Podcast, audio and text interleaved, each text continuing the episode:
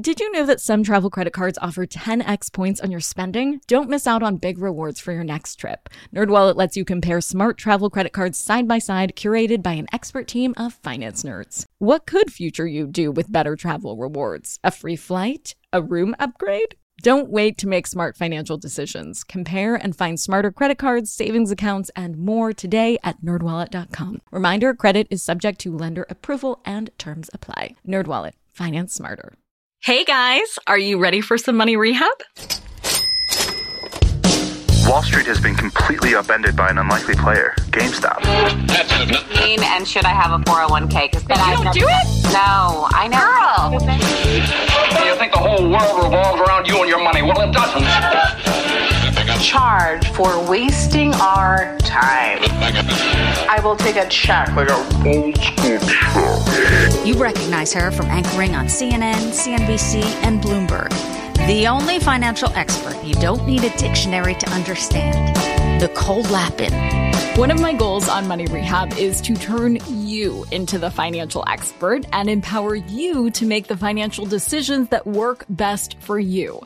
The best financial advisor for you will always be the person in the mirror. While I'm a very close second, no one, absolutely no one, will care more about your money than you. One of the biggest barriers to entry for people like me who didn't grow up with the Wall Street Journal on their kitchen table is the jargon. And boy, oh boy, is there a lot of jargon in finance land, especially when it comes to investing. If you've ever watched financial news, you've probably seen updates on stock prices scrolling at the bottom of the screen. Sometimes those numbers go along with abbreviations like EPS or vol. I do think it's important to be able to decipher these abbreviations because it will help you shut down any brokers who try to take advantage of you. Knowing when a stock looks bad on paper can show any broker or advisor that you know what you're talking about. So let's start with one of the most common metrics, PE ratio. So the big picture is that the PE ratio represents the relationship between a stock price and the earnings per share. Let's not worry about earnings per share right now, but what you do need to know is that it's a measure of the company's profitability, specifically with respect to investors. I will say the PE ratio is the metric that can often be the biggest mindfuck,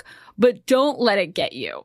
You have done way harder things in PE class than calculating PE ratios. As we get into the nitty gritty, keep this intel as your North Star. PE ratios are used to help investors gauge how much bang they're getting for their buck or whether a company is really worth how much people are paying for it. Most data on stocks will give you the PE ratio, but you can also calculate it yourself.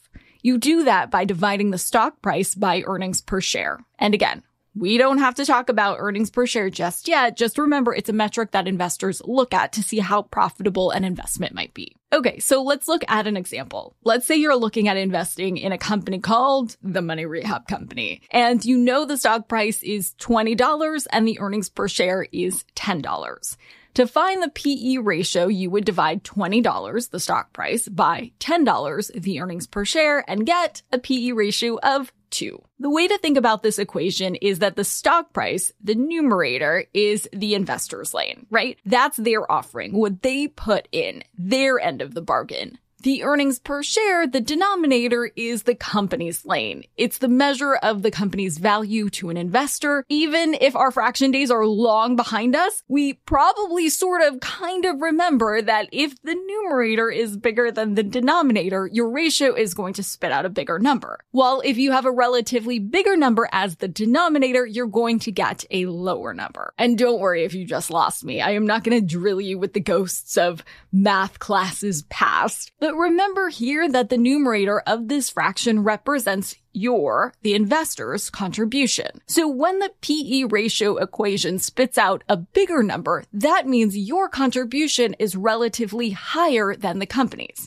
You with me? If so, it will make sense to you that typically conservative investors say the lower the PE ratio, the better. The lower the PE ratio, the more value you're getting from the company. And of course, as investors, we're going to want all the value we could possibly get for what we're spending our money on. If the PE ratio is high, that means you're paying a high price for a company that has low earnings per share. If that doesn't feel ideal to you, you're right. You'll typically see that conservative investors feel that a PE ratio of 15 is good value. Let's gauge that with some of our value stocks. At the time I'm recording this, Verizon's PE ratio is 9, JP Morgan Chase's PE ratio is 10, Goldman Sachs is 7. But let me pop this nice, neat illusion. At the time I'm recording this, the Walt Disney Companies, one of the largest companies in the world, has a PE ratio of 278. Are you thinking, Lapin, you just told us a PE ratio of 15 is considered a good value. Walt Disney is one of the biggest companies in the world. Are you telling me that it's not valuable? No, no, I am not. But here's the catch. A high PE ratio means that the investor is contributing a relatively high amount compared to how much profit a company is making. But here's the thing. Low profit even zero profit and therefore zero earnings per share isn't always a bad thing. Does that go against everything you've ever known about business? Before your mouth freezes in the wide open position, let me explain. There are two reasons a company might not be profitable.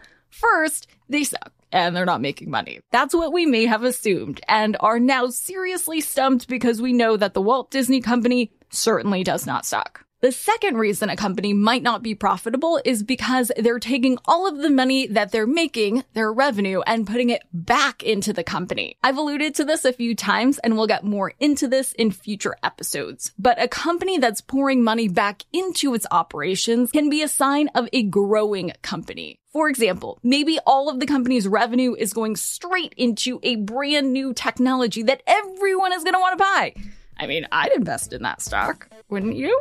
For today's tip, you can take straight to the bank. Head over to Google Finance or Yahoo Finance or whatever you use and start looking at some of the stock tables for the companies that have been in the headlines over the last few years. GameStop, Tesla, Twitter, Apple, and so on. The more you expose yourself to the jargon and decode it, the more comfortable you'll be with the language of Wall Street. Production of iHeartRadio. I'm your host, Nicole Lapin. Our producers are Morgan Lavoie and Mike Coscarelli. Executive producers are Nikki Ettore and Will Pearson. Our mascots are Penny and Mimsy. Huge thanks to OG Money Rehab team Michelle Lands for her development work, Catherine Law for her production and writing magic, and Brandon Dicker for his editing, engineering, and sound design. And as always, thanks to you for finally investing in yourself so that you can get it together and get it all.